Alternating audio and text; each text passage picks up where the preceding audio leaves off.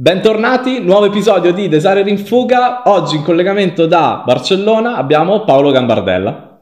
Ciao Paolo. Ciao ragazzi, sono Paolo e oggi parleremo di cosa significa game design e cosa significa essere un game designer. Un poco cosa vuol dire lavorare in Spagna, un paese molto simile all'Italia, e un po' di consigli su come affrontare le sfide del game design per gli interessati. Uh, noi questa conversazione l'abbiamo già avuta perché abbiamo appena finito di registrare. Com'è andata Paolo? Siamo felici? Direi che sono abbastanza soddisfatto. Spero che le persone che ascoltino siano anche, anche loro interessate. No, lo saranno sicuramente. Uh, adesso la parte più terribile probabilmente. Questo è Designer in Fuga, io sono Davide Pisauri. Sigla!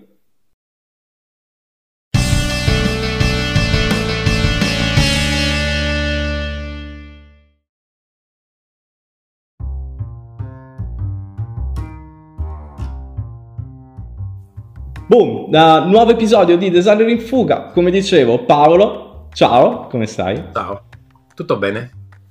Grande. Uh, Paolo, vuoi presentarti uh, un po' al pubblico di Designer in Fuga?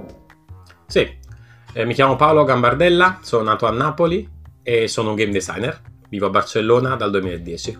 Prima della puntata, come sempre, Paolo ed io abbiamo estratto una sola parola uh, da inserire all'interno del discorso Uh, cercheremo di inserirla nella nostra conversazione.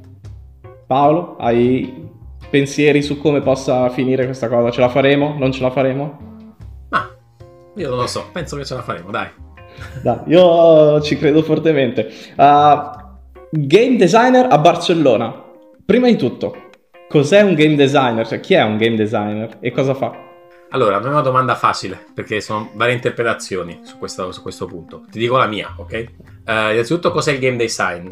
Il game design è design, come qualche, qualsiasi altro tipo di design, però di giochi. Quindi è pensare in esperienze per delle persone, da un certo punto di vista, e dal, dall'altro lato è risolvere problemi, apportare valore alle persone. Ovviamente il valore che apportiamo, che si apporta con il videogioco, è un valore ludico. Il game design è un atto che tutta una squadra di sviluppo di videogioco esercita quando fa un videogioco, dall'ultimo dei tester fino al capo supremo della compagnia. Il game designer, anzi i game designer, sono le persone che facilitano quest'atto dentro di una squadra. Quindi so, siamo persone che aiutano a, a, fluire il game design dentro una squadra. Te come de- game designer sei nato game designer? Cioè hai studiato per essere un game designer? Studiato. Ho studiato da solo perché io sono informatica uh, alla facoltà Federico II di Napoli. Diciamo perché volevo essere programmatore di videogiochi, non sapevo nulla del, del game design. E durante il mio primo lavoro in Spagna mi resi conto perché io lavoravo nel gambling. E okay. I giochi di gambling sono giochi che danno molti soldi, ragione per cui, almeno all'epoca, adesso sì che c'è un problema, cioè stiamo cercando di risolvere il problema. Uh, all'epoca davano molti soldi e realmente le, le software house non uh, si preoccupavano di ricercare uh, su cosa è divertente per le persone, eccetera. E quindi io stesso mi resi conto che c'erano dei punti che pensavo, ma questo gioco in realtà potrebbe essere molto più divertente. Come potrebbe essere molto più divertente? E iniziai a osservare, perché mi davano dei soldi, diciamo, per andare a giocare al casino di Barcellona, per vedere le, le macchine competitor, iniziavo a osservare le persone giocare e da lì mi resi conto di alcune idee, eccetera, e scoprì che, esistia, che esisteva questa, questa, disciplina chiamata game design che si dedicava a questo fondamentalmente. Quindi comprai libri su, su Amazon fondamentalmente e eh, mi, mi autoformai mentre lavoravo. E invece, come sei finito da, da Napoli alla Spagna? Io eh, in realtà conobbi Barcellona in Capodanno 2006 con i miei genitori, venni con la mia famiglia e mi innamorai come se fosse una, una donna bellissima. Per me Barcellona fu un'energia che mi prese t- tantissimo. Erano anni che pensavo, un giorno mi trasferisco a Barcellona. Nel 2010, uh, eh, vedendo che volevo fare il promotore di videogiochi e non, uh, a Napoli non c'era all'epoca, praticamente c'era un'azienda che esiste ancora, credo, che si chiama Raylight, e, ma non cercavano persone, insomma non c'era posto per me. Uh, mettermi a fare giochi da solo non mi andava, feci un'esperienza piccola vicino Salerno in un piccolo paese, che è stata molto... quello che mi ha insegnato l'esperienza è che volevo fare questo. E poi mi resi conto leggendo mh, su internet che Barcellona si stava convertendo in una delle capitali europee del videogioco. Quindi sì, uno più uno, città che amo, più, più città dove posso sviluppare la mia carriera, vado lì. Quindi lasciai il lavoro che avevo a Napoli e veni qui. E questo che anno era il momento in cui ti sei trasferito? 2010, ottobre 2010. Cavolo, quindi sono dieci anni Barcellona. E sei ancora innamorato della città? Sì, sì, sì, innamoratissimo, sì, sì. E, quindi la consiglieresti come uh, possibile meta per chi vuole venire a lavorare più che altro? Sì, sicuramente è una, una meta uh, per chi ha delle skill, delle capacità e una voglia di venire qui. È una meta, è una, è una meta che sicuramente consiglio una città molto facile da vivere, però la realtà adesso è molto più dura di quando io sono arrivato. Dal punto di vista economico, de, del lavoro, è molto molto più difficile trovare lavoro. Adesso. Ne, nel game design o in generale, scusami? In generale. In generale, in generale cavolo. Um, eh, questo è dato probabilmente al fatto che sono aumentate, le, cioè a, essendo così favorevole dieci anni fa ha attirato sempre più persone, immagino. Non è solo per questo, secondo me c'è stata una gestione un po', diciamo, mh, mm, mal, fatta male della, della, crescita esponenziale che ha avuto Barcellona dalle Olimpiadi. Dal punto, punto di vista è così. E poi, uh, insomma, adesso poi con la crisi della pandemia, insomma, mh, mm, ovviamente molti settori sono andati giù, uh, settori fondamentalmente centrati nel turismo, eccetera. Fare il game designer a Barcellona, quindi eh, Barcellona è una città, era ed è una città in cui eh, questo, que- queste possibilità c'erano. L'Italia invece come è messa? Cioè noi come Italia come siamo messi? Uh, si può fare il game designer in Italia? Ci sono scuole? Uh, scuole ce ne sono, ce ne, uh, ce ne, sono soprattutto al nord Italia. Non, non conosco la, la, qualità di queste scuole, non le ho mai frequentate, ma so che ci sono alunni che, che ci vanno e che sfornano persone che poi lavorano nell'industria anche. Quindi sì, ci sono scuole, ma al di là di questo, uh, l'Italia credo che, che, sì che sta facendo dei passi avanti adesso.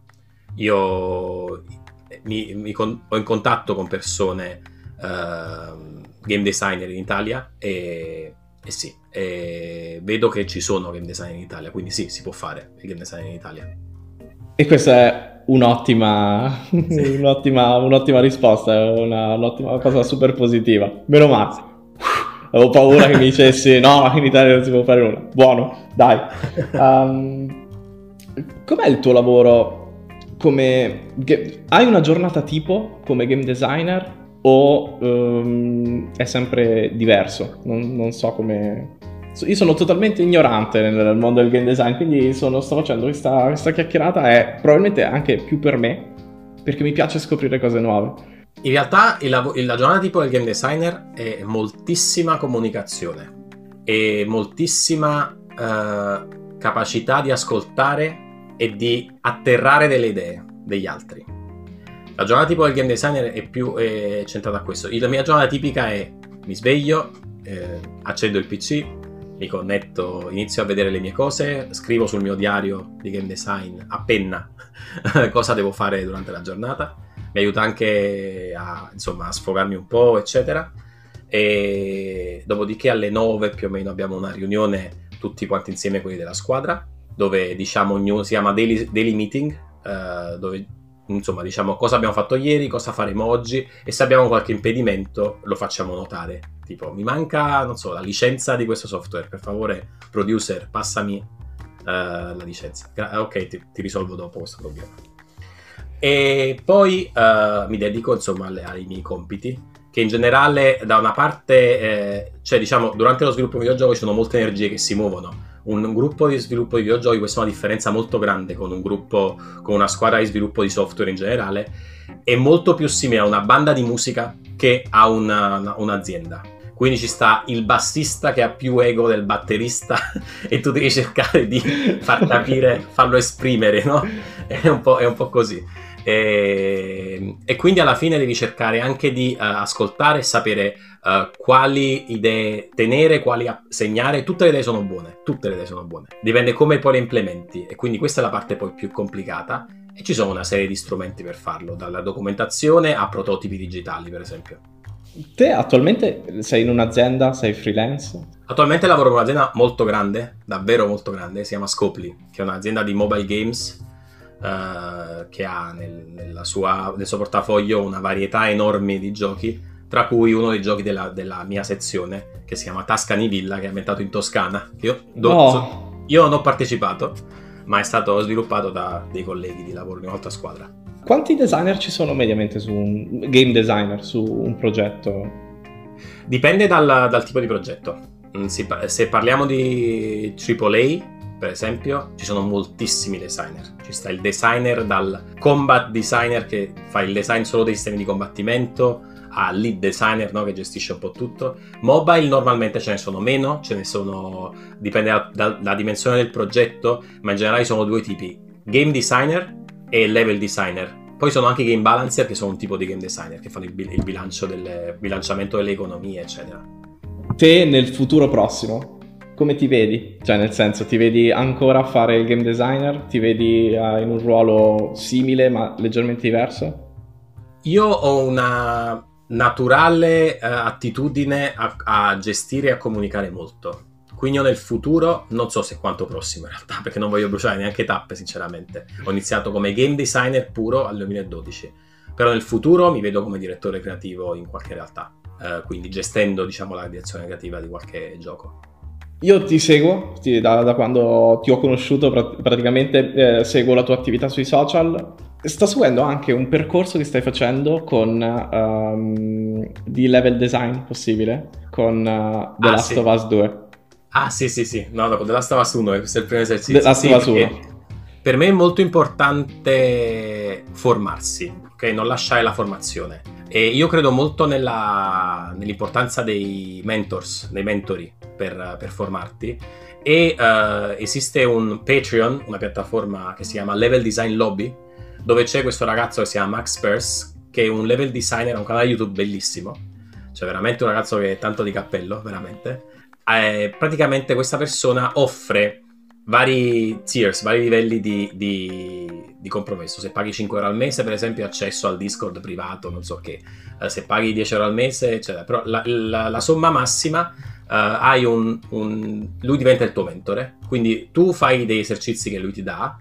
E poi lui ti rivede il, il portfolio, ti fa iterare su, su, questi e ti fa costruire, ti fa apprendere quello che è il level design. Io non ho mai lavorato in, in giochi per console e AAA ma uh, magari un giorno sì, non voglio fare sempre mobile o cose così, quindi magari un giorno avrò questa sfida. E il level design è un'attività, è un'attività del game design molto autotelica, cioè mi piace perché mi, mi, pone, mi mette in flow. Mi, mi, concentro, è un po' come giocare a un videogioco. Mi concentro un obiettivo, inizio a fare le mie cose, mi perdo lì e mi piace molto, mi rilassa molto. Che figo. Uh, forma, allora, hai detto due cose che secondo me sono il, um, il, cuore di chi vuole fare il, il, designer in generale, non solo il game designer, lasciamelo dire. Uh, la prima, mai smettere di, di studiare. Uh, una delle cose più importanti che mi sono state date a me come di insegnamenti più grandi che mi sono stati dati a me quando ho iniziato a studiare sono non ti fermare mai, non pensare mai che sei arrivato, non esiste questa cosa. Appena lo pensi, ti passano avanti in 15, minimo. Quindi grazie che l'hai detto perché se un nuovo designer, cioè un giovane, un junior o chi si sta inserendo adesso nel mercato, uh, se sta sentendo questa, questa conversazione è una cosa che deve assolutamente portare con sé la seconda è l'importanza di avere qualcuno che ti guidi. Ho io dei mentori, uh, alcuni li ho intervistati uh, grazie a Designer in Fuga, altri rimarranno per sempre nell'anonimato. Io uh, non mi nascondo mai nel ringraziarli perché il lavoro che una persona con esperienza riesce a fare su di te, non tanto per dirti esattamente cosa fare, ma per infilarti, farti stare nella via giusta, è un lavoro che nessun altro può fare. Da solo non puoi farlo cioè faresti errori che sì ti formano, però non così come avere l'esperienza di qualcun altro alla tua. Quindi sì. grazie mille per aver citato queste due cose. La, te invece ti capita di fare il percorso inverso, cioè di insegnare a ragazzi o da fare da mentore? Sì, io, a me piace molto insegnare. In realtà mi piacerebbe farlo molto di più. Oggi stavo parlando, ti faccio un esempio eh, faccio, stavo parlando con, con mia madre no, sulla, sulla, scuola in generale, no?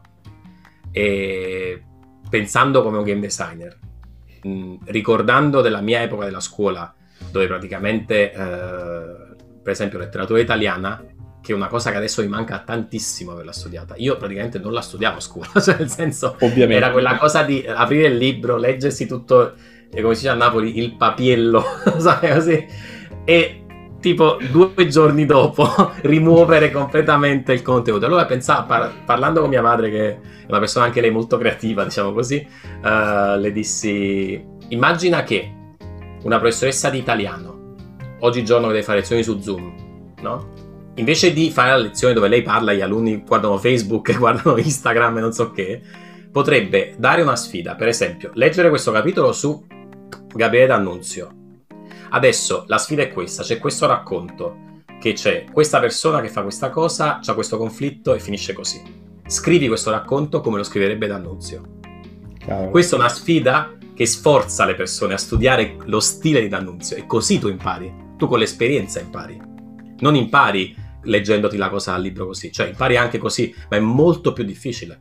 Molto più difficile. E quindi mi sono perso un po'. Ah sì, mi piace molto insegnare e il venerdì do lezione a un, gruppi, un gruppo piccolo di italiani che per il momento, devo dire la verità, si stanno impegnando poco a casa, oh. però cerco di, di, essere puntuale con loro per piantare quel seme. Purtroppo a me piacerebbe farlo molto più seriamente, farlo anche come lavoro. Purtroppo posso permettermi solo un'ora a settimana, eh, ovviamente la lascio completamente gratuita perché non è un, un, grande sforzo per me, nel senso non la preparo la lezione, semplicemente facciamo un poco di, parliamo di game design nella speranza che qualcuno realmente poi si interessi. Però, insomma, uh, sì, è la mia forma di apportare al, al mondo del game design in Italia, sì. I, I, tuoi alunni sono... Li possiamo chiamare i tuoi alunni, sì. Se dai. loro sono d'accordo, chiamano i miei alunni. Eh, se non sono d'accordo non lo saranno mai più, quindi spero che lo siano. Uh, I tuoi alunni sono tutti uh, iscritti, non so, alunni di game design, sono tutte persone che... oppure ci sono, che ne so, dei, um, dei, dei curiosi, mi viene da dire. Uh, ci sono delle persone che stanno lì, lo percepisco più per curiosità. Ci sono persone che davvero hanno una passione. E ci, son, ci sta anche una ragazza, per esempio, che già lavora nel videogioco come game writer, scrive storie per videogiochi, viene pagata per scrivere storie per videogiochi, quindi come se fosse una content designer, diciamo così. Sì. sì. Io ammetto che il mondo del, del, del gaming, io non sono un videogiocatore, cioè io ho giocato veramente poco, Uh, io sono il maschio italiano medio più o meno, eh, perché gioco a FIFA sulla PlayStation, uh, gioco a, a, a, a GTA e, e basta, cioè da piccolo ho giocato con i Pokémon, non è che ho questa... Bah, cioè lì finisce la mia vita da videogiocatore. Però eh, sono affascinato comunque da tutte le possibilità, tutte le sfaccettature che te stai tirando fuori.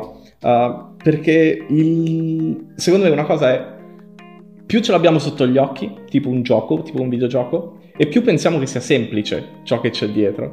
E in realtà no, Molto duro. molto duro. Um, qual è la cosa più difficile che ti è capitata fino adesso uh, durante, come game designer? Beh, la cosa più difficile mh, mm, credo che sia... Allora, per il fatto che c'è stato un boom del videogioco, soprattutto dalla, dalla nascita dei dispositivi mobile e quindi dalla nascita del, uh, di aziende, diciamo, relativamente nuove di videogiochi, come per esempio King, come per esempio uh, Zynga, uh, compagnie che non erano le famose Nintendo, Sega, Blizzard, eccetera. Uh, questa cosa ha fatto sì che sono prolificati centri di formazione più o meno seri di game design e di, in generale di professionisti del settore. E questa cosa ha fatto sì che molte persone poi sono uscite hanno, si sono scontrate con un muro perché non c'è abbastanza lavoro per tutti e molti di loro hanno deciso di, impre- di fare impresa senza esperienza. Quindi la cosa più difficile è stato avere a che fare con alcuni capi così, che senza esperienza si sono messi a fare questo, questo, questo lavoro. Ed è molto molto duro lì, perché se tu vuoi essere un capo di un'azienda, vuoi essere un, un imprenditore, un, un, un impresario, uh, devi uh, cercare di mantenere una visione aziendale e devi cercare i soldi per mandare l'azienda. Tu non puoi decidere come il gioco deve essere fatto. Non devi imporre questa cosa. Tu devi dedicarti a cercare i soldi perché la tua azienda funzioni. Quindi se ti piace fare giochi, ti piace fare il game designer, non puoi essere il capo di un'azienda. se lo vuoi fare seriamente. O almeno lo, lo, puoi fare, ma devi comunque fidarti delle altre persone. Che... No, certo, poi sono, ovviamente sono sfumature. Io parlo così, eh, ma, sono, ma sfumature sono persone molto molto in gamba, ma è molto difficile. Già fare solo una, un ruolo è molto difficile. Quindi questa tendenza a fare un po' di tutto porta a, a scontrarsi con un sistema lavorativo molto molto instabile. Mm, tu oggi c'è il lavoro e domani lo perdi. E quindi eh, è molto duro, è molto duro. Beh, invece eh, momenti negativi o comunque momenti in cui hai pensato cazzo che merda eh, durante la tua esperienza, in, questo in generale in realtà, eh, ci sono stati? Sì, sì, ce ne sono stati, ce ne sono stati molti. Che poi hanno fatto nascere delle cose belle. Ci sono stati molti di momenti di uh, uh, periodi di non trovare lavoro, di non sapere come uh, reinventarsi, quindi dover fare dei giochi un po' da solo e poi provarli con le persone. Perché molte persone fanno questa cosa che fanno giochi perché vogliono essere game designer e li mettono a portfolio, no?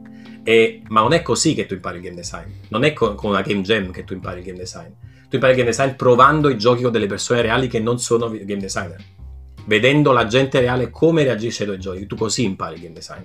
Quindi facendo questa cosa lo, fa- lo feci molto e fondai un meetup che lo gestisco ancora qui a Barcellona, si chiama Barcellona Game Design Meetup, dove ci riuniamo ogni mese, facciamo delle nostre, ci riuniamo e quest- insomma, da questa sofferenza di non sapere come, come, posizionarmi, nacque questa cosa molto bella, questa sinergia molto bella, che poi mi ha dato anche una, dei contatti molto interessanti, cioè è servita anche come crescita professionale.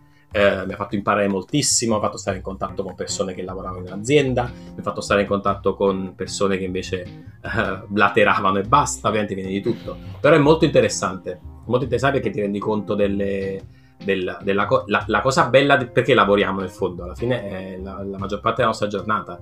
Quindi la cosa bella sono le persone alla fine. Anche perché il 90% dei videogiochi che stanno in sviluppo non vedono mai la luce del sole. Questa è statistica pura. Cioè ci sono 9 possibilità su 10 che il videogioco su cui tu stai lavorando non veda la luce non veda la fine.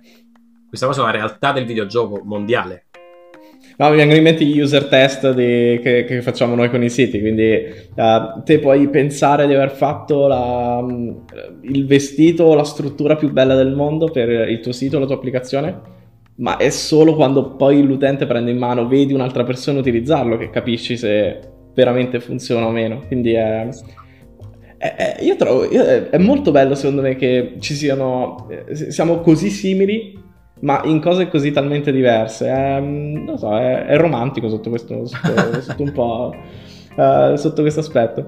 Uh, ti faccio una domanda su com'era la tua. Quando, quando, sei arrivato, sapevi lo spagnolo? Non sapevi lo spagnolo? Come. Ho una grande passione che non c'entra niente con questo discorso, che si chiama capoeira, che è un'arte marziale afro-brasiliana. E quindi io già parlavo, per, grazie a questa arte marziale, port- un po' di portoghese quando sono arrivato qui in Spagna, praticamente parlavo mezzo italiano, mezzo portoghese, poi sono passato al portugnol e poi sono arrivato poco a poco all'espagnol. Ho conosciuto, grazie sempre alla capoeira, perché la cosa buona di queste attività, qualsiasi attività sia, se ti piace il teatro, il teatro, se ti piace la cucina, la cucina, che ti danno la scusa per conoscere altre persone dove, dove vai. Quindi ho conosciuto delle persone che sono dei miei migliori amici che sono qui praticamente. E c'era questo ragazzo di Madrid che si chiama Iñaki, che praticamente eh, adesso è praticamente il mio migliore amico di qui. E, e lui parlandomi rapidissimo, cioè io tornavo a casa con una testa così, perché dovevo ricevere l'input in spagnolo, tradurlo mentalmente in italiano, ritradurre quello che volevo dire nel mio portugnolo e dirlo. Insomma, era un casino. Però ce l'hai fatta e adesso Ignaki è, è, il, tuo, il tuo migliore amico. Sì, sì. Buono, non abbiamo rovinato il rapporto. Um, volevo tornare un attimo a quello che hai detto prima, perché eh, hai parlato di consigli a, uh, ai giovani designer, cioè a, um, consigli che, poi, che te hai tratto da esperienze negative o in generale cose che, si, che, che fanno uh, che ti permettono di crescere. Ci sono dei consigli che vuoi dare a chi magari vuole diventare un game designer? Sì. Uh, allora, il, ga- il, game design è una delle poche discipline del design dove uh, noi lavoriamo per dei prodotti dei quali siamo anche clienti. Per esempio, molto spesso se tu sei UX designer, lavori per la web del Banco d'Italia, a te del Banco d'Italia te ne frega niente, però tu lavori per fare, diciamo, per apportare valore alle persone che usano la web, no? Invece no, il game design c'è una parte molto di vocazione.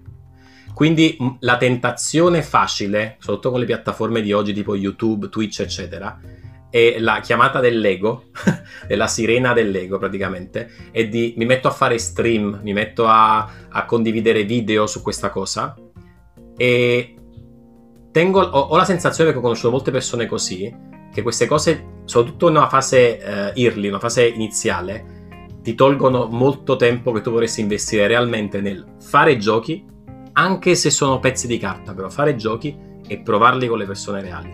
E studiare, ma studiare anche per essere game designer tu puoi fare la facoltà di filosofia, di storia.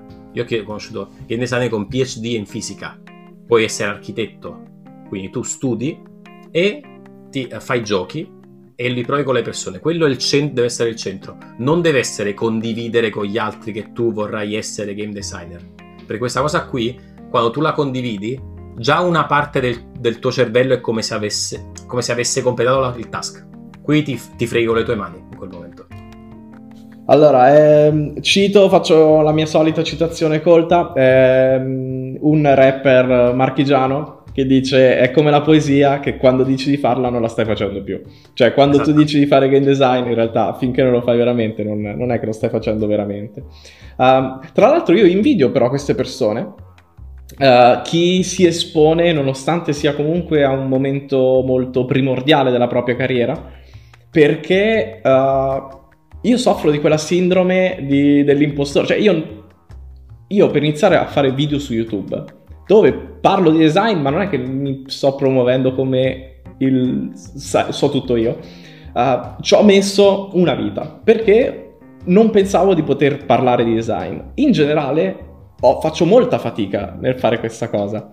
Uh, poi vabbè, mi vedi davanti alla telecamera, sono un burlone, sono una, una persona che, che, si lascia andare, però cavolo, sotto... cioè, che faccia c'hai per uh, no, no, sapere poco e, eppure presentarti come una persona che, che, sa fare tanto? Non lo so, io l'invidio sotto, sotto un aspetto, sotto questo aspetto. Ma guarda, in generale se, se serve al tuo, alla tua cosa è, è io non, non, non parlo per assoluti. Per esempio, io ho un amico che io penso che posso fare anche il suo nome perché ha un canale di YouTube anche, che si chiama Samuele Sciacca, che lui ha un canale YouTube dove spiega delle cose tipo come fare un gioco in due giorni, no? Che sono cose che io non sono neanche tanto d'accordo, per me non puoi fare un gioco serio in due giorni. E il format che lui usa a me non man- attrae manco molto. Però lui lo usa come anche strategia di captazione di clienti. Quindi poi alla fine trova dei clienti grazie a questa cosa. Allora là c'è l'intelligenza. Là non c'è quella cosa solo dell'ego, tipo faccio lo streaming del nuovo Dark Souls e mi metto io a giocare tre ore e magari a urlare a fare il youtuber. Che vuoi essere un gamer o un game designer? Se sei un game designer, tu devi giocare più ai giochi che non ti piacciono che ai giochi che ti piacciono. Perché devi capire perché non ti piacciono. Devi capirti tu stesso. Eh, io, io, pe- no, io, poi mentre parlo con te ripenso a tutte le mie esperienze da, da videogiocatore. Io ho avuto un macello di ma anche giochi che tipo piacevano a tutti, poi li provavo io e non... No, non ma perché non ce la facevo neanche con... Non lo so, non mi piacevano, ma ripeto, non sono mai stato un videogiocatore. Uh, chissà cosa avreste tratto guardandomi mentre, non lo so, non, non, ce la facevo con, che ne so, Gran Turismo, a caso. Ti faccio, eh, ho ricevuto un po' di domande per te da, da parte di mm, persone e ne sono andato a selezionarle alcune. Una che in realtà me l'hanno fatte due persone uh, è che consigli daresti a chi si vuole trasferire per lavorare in Spagna? Allora, il consiglio principale è non farsi attrarre dalla bellezza della Spagna e dalla similitudine col, di cultura. Insomma, quando trasferisci in Spagna non è come quando trasferisci in Giappone, voglio dire. È una cultura molto simile all'italiana, anche se ci sono differenze. Eh, perché la Spagna ha anche le sue difficoltà. Quindi non pensare che qui è il Dorado. Il primo consiglio di base è questo. Uh, venire preparati eh, anche economicamente, avere un supporto economico importante perché potessi passare un grande periodo senza avere un'entrata, un ingresso e sfruttare il fatto che il, il popolo spagnolo in generale è caloroso, quindi evita per favore di entrare nel ghetto italiano all'estero, cerca di conoscere la gente di qua. Italiani a Barcellona, Esa- prima cosa, eh, entro nel gruppo. Ah, mi sembrano tre, tre ottimi consigli. Um, e invece nel mondo del lavoro, adesso non ti voglio chiedere nel mondo del design in generale. Nel mondo del game design, beh, mi hai detto il meetup che hai organizzato te sul game design. Ci sono altre uh, porte d'accesso? Come, non lo so, qualcosa che devo seguire per forza? Ah sì, potresti seguire il mio podcast che si chiama Chiacchiere di Game Design, che che lo gestisco, faccio anche interviste a dei game designer italiani, tutto in italiano. E anche se consiglio che non ho dato ancora, ma molto importante, l'inglese, ragazzi. L'inglese è chiave proprio. Le lingue in generale sono chiave. Qu- quante più lingue uno conosce, meglio è. È più importante l'inglese che il corso di laurea in non so che. Eh, te al lavoro parli inglese o spagnolo? Le, parlo in realtà in in varie lingue al lavoro, perché ho dei colleghi brasiliani con cui parlo in Brasile in portoghese, uh, o mm, inglese, la lingua comune, la lingua normale, spagnolo, uh, poi mh, mm, in altri lavori, in questo no perché la mia azienda, dove sto io, sta a Siviglia in realtà, lavoro da remoto ma l'azienda sta a Siviglia, ma quando lavoravo per l'azienda a Barcellona, uh, qui a Barcellona sono due lingue, il catalano e il castellano, quindi parlavo anche il catalano in alcuni casi. Quanto tempo ci è voluto? A... Te, immagino che tu lo parli. Io sento anche un accento eh, uh, spagnolo. So. Uh, no, ma che ti invidio, cioè vuol dire che sei calato uh, al 100% nel, nel, nella vita uh, spagnola. Io te, te, lo invidio, cioè non... te lo invidio. quanto tempo ti ci è voluto per iniziare a parlare uno spagnolo fluente da dire sono soddisfatto o comunque mi capi- riesco a dire tutto quello che voglio. Mm, un annetto più o meno. Cavolo, velocissimo. Sì, io sono comunque por- portato, penso, per le lingue. Mi piace molto, da- ma anche da piccolo sentivo le canzoni, volevo capire il testo, mi andavo a cercare, imitavo la, la pronuncia, insomma, non è, è una cosa mia personale. Comunque un annetto, dai, alla fine la lingua latina per lingua latina, un annetto lo prendi. No? non è, non è tedesco, voglio dire. Che... Giustamente. No, io non so lo spagnolo, non so nulla di, di spagnolo, quindi non, non, so neanche fare un paragone senza fare figuracce del tipo oh, basta che aggiungi la S alla fine, sai queste cose che, che, che, che solo un, uno spettacolo su YouTube, solo un canale YouTube di bassa lega direbbe, non noi. Altra domanda che è arrivata arriva da Alessio e la domanda è, eh, per cominciare a lavorare come UX o UI designer nel mondo del game design, è sufficiente aver avuto esperienze nel normale mondo del web? Per iniziare a lavorare mh, mm, dipende. Se hai un'esperienza molto grande nel mondo del web e vai a lavorare per esempio in un gioco che sarà fatto per web, allora vedono il tuo portfolio, vedono la tua esperienza, fanno un gioco, che ne so, immagina un gestionale di calcio dove la UI normalmente è più seria, è più tipo televisione, eccetera, allora sì, in quel caso puoi, puoi entrare. Se no, devi dedicarti alla, alla UX UI dei videogiochi e puoi arricchire il tuo portfolio, non lasciare il tuo lavoro, non lasciare mai il tuo lavoro, arricchisci il tuo portfolio mentre lo fai. Sei super caro, questa domanda io te la voglio fare sin dall'inizio. Stiamo andando verso, verso la fine e mm, e, e, e ti faccio le, le, le domande di, di, rito, quelle che faccio a tutti. Uh, ma questa in realtà te la, faccio, te la volevo fare sin dall'inizio perché hai, l'hai sfiorata. Cioè, sei super uh, calato nella vita spagnola e nel mondo del lavoro spagnolo. Però tu torneresti in Italia? Guarda, se me la chiedevi un anno fa questa cosa, ti dicevo no, no, oppure dipende dallo stipendio, so che no. eh, invece adesso ti dico, con la pandemia ho imparato questa cosa, che non si possono fare troppo... cioè, gli uomini fanno piani e gli dei ridono, no? Diceva mio cugino. Eh, dipende dall'opportunità. Dipende dall'opportunità. Io lì in Italia ho la mia famiglia, ovviamente, quindi questa è già una cosa importantissima. E, e poi dipende dall'opportunità, chi lo sa, magari sì. Dipende dalla sfida. Figo. Uh, e ti faccio la seconda domanda che faccio a tutti e che secondo me è molto interessante perché ci rivela, ti rivela, perché è un momento anche per te per pensare a che cosa è successo in tutti questi anni ed è uh, che cos'è che hai imparato vivendo all'estero e che quindi portere- riporteresti con te in Italia?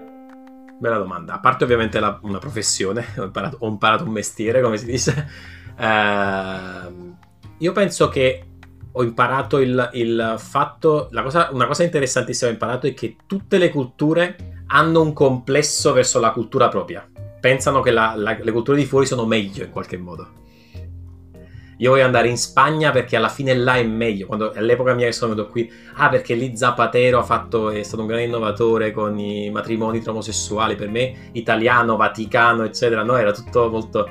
là sono fiesta, sono molto più aperti. Ed è anche vero, no? Però poi quando vedi qua e parli con gli spagnoli, no, ma io non mi sento spagnolo, no, ma la Spagna, sì. Parli con un tedesco, e eh, non posso vivere in Germania, la Germania è orribile, i tedeschi siamo terribili. Parli con un francese, quindi questa cosa l'ho imparato. Alla fine, uh, alla fine sono, l'essere umano, voglio dire, è molto simile in qualsiasi posto. Questa è la cosa più importante che ho imparato alla fine l'erba del vicino è sempre più verde, mi viene da dire a questo punto. Eh, io ho avuto la stessa identica impressione quando sono finito in Canada per... Uh, ormai cavolo, racconto ogni puntata, però sono finito in Canada per lavorare. Uh, per cercare una strada migliore, anche perché comunque io reputavo e reputo tuttora il Canada molto meglio dell'Italia in tantissimi aspetti, soprattutto dove poter uh, lavorare e far crescere una famiglia. E uh, poi però nel dialogo di tutti i giorni con canadesi, che io invidiavo da matti perché ero lì con il mio visto con scadenza, quindi ero sicuramente di passaggio in qualche modo. E, um, e loro invece erano lì e non riuscivano a godersi quello che io eh, sbavavo, per cui sbavavo. Uh, loro mi dicevano, ma sì, cioè, comunque è un... Ma sì, un pezzo di terra, ci siamo noi, ci sono degli alberi tanto in tanto, però poca roba. Io ero lì, tipo, anzi, ma che culo te che vieni dall'Italia. Quindi okay, hai ragionissima, cioè non, non siamo noi che non siamo soddisfatti mai. Questa è un'altra cosa molto... Faccio una piccola digressione, però penso che sia interessante. C'è un gioco indie fatto da conoscenti a Siviglia. Uh, allora, non so se tu hai visto la settimana santa a Siviglia, come si fa. È una cosa che o se sei cattolico è bellissima. Io non sono cattolico, per esempio, per me è terribile. Nel senso che vedi queste persone escono in processione con delle maschere tipo Cucus Clan, che poi scopri che in realtà il Cucus Clan ha copiato queste maschere e le ha utilizzate per fare le loro cose. Sì. Ok. Uh, quindi questi cappelli a punta, il maschero inquietante, inquietantissimo. Quella, in generale, in generale questa immagin- immaginazione, come potrai immaginare, uh, questa fantasia, come potrai immaginare le persone della Spagna la vedono come squallida, come, come la verrebbero in Italia se ci fosse una cosa così in Italia. Che in realtà c'è, mi sembra, in Sicilia, mi sembra c'è qualche tradizione così, che poi si prendono a botte e rompono le... Ah, le ah, sì, sì, sì, sì, sì. sì. sì. Uh, comunque, praticamente... Un'azienda piccola spagnola di Siviglia di videogiochi ha fatto un videogioco horror, si chiama Blasphemous. Ha fatto un videogioco, mh, diciamo, un Metroidvania 2D in pixel art ispirato alla settimana santa quindi usando le varie eh, madonne però in forma di mostro o tutta la, la, la... ha trionfato perché? Perché la nostra cultura anche se a noi può sembrare uh, il pane quotidiano che non vogliamo perché vogliamo la gomma americana, la nostra cultura è quella che poi ci distacca fuori, eh? Cioè nel senso che un americano vede questa cosa, vede l'immagine di Tiana Santa e dice, per lui è una cosa eso- esotica, è bellissima, certo. capito? Un giapponese vede la Toscana in un, in, un, in un videogioco e per lui è fantastica la Toscana. Quindi la nostra cultura fa sognare a qualcun altro e questa è una cosa molto buona. Che figo. No, bel, che bel messaggio che hai lasciato. Figo. Grazie. Um, abbiamo già parlato, hai introdotto te il, il discorso su uh, chiacchiere di game design lo ripeto, Chiacchiere di Game Design, che è il tuo podcast in italiano uh, sul game design. Io lascio per tutte le persone interessate il link nei commenti perché io lo ascolto da ignorante e devo dire che da ignorante è, ma immagino anche per chi ne sa, è, è veramente eh, bello perché comunque non sono dei discorsi elitari, mi viene da dire, non è che capisce solo chi, pa- chi mastica il game design, chi, chi fa game design. Uh, l'ho capito pure io, che mi metto nel scalino più basso del, dell'apprendimento. Uh, quindi io lo, lo, veramente lo consiglio a tutti perché è super interessante. E, ed è il motivo per cui tu sei qui, perché lo volevo... Uh, perché stimo il, il, l'idea di farlo e, e, il tutto. Io, allora, se avete... Io non so se siete riusciti a capire esattamente quale parola a caso abbiamo inserito nel discorso. Sia Paolo che io l'abbiamo già fatto, senza ammiccare la telecamera, quindi buono, molto buono. Uh, scrivete nei commenti se, riuscite, se siete riusciti a trovarla. Uh, Paolo, io ti ringrazio tantissimo perché è stata una chiacchierata, a parte che è volata, poi è ehm, super interessante perché rispetto al mondo del design che mai riconosco di più, quello aziendale, dell'agenzia, eccetera, eccetera, io qua proprio zero. Quindi è stato un momento per me per crescere e sono sicuro per tante altre persone. Quindi grazie. Grazie a te. E voglio dire che qualsiasi persona può mettersi in contatto con me se vuole imparare può unirsi alle lezioni gratuitamente, quindi qualsiasi cosa aspetto uh, che le persone mi contattino, a me fa piacere di, di diffondere questa cosa. Grande, e questo è molto molto molto bello da parte tua del, del, del voler condividere, e lo, lo stimo. Grazie mille allora Paolo. Ciao. Ciao, ciao, ciao.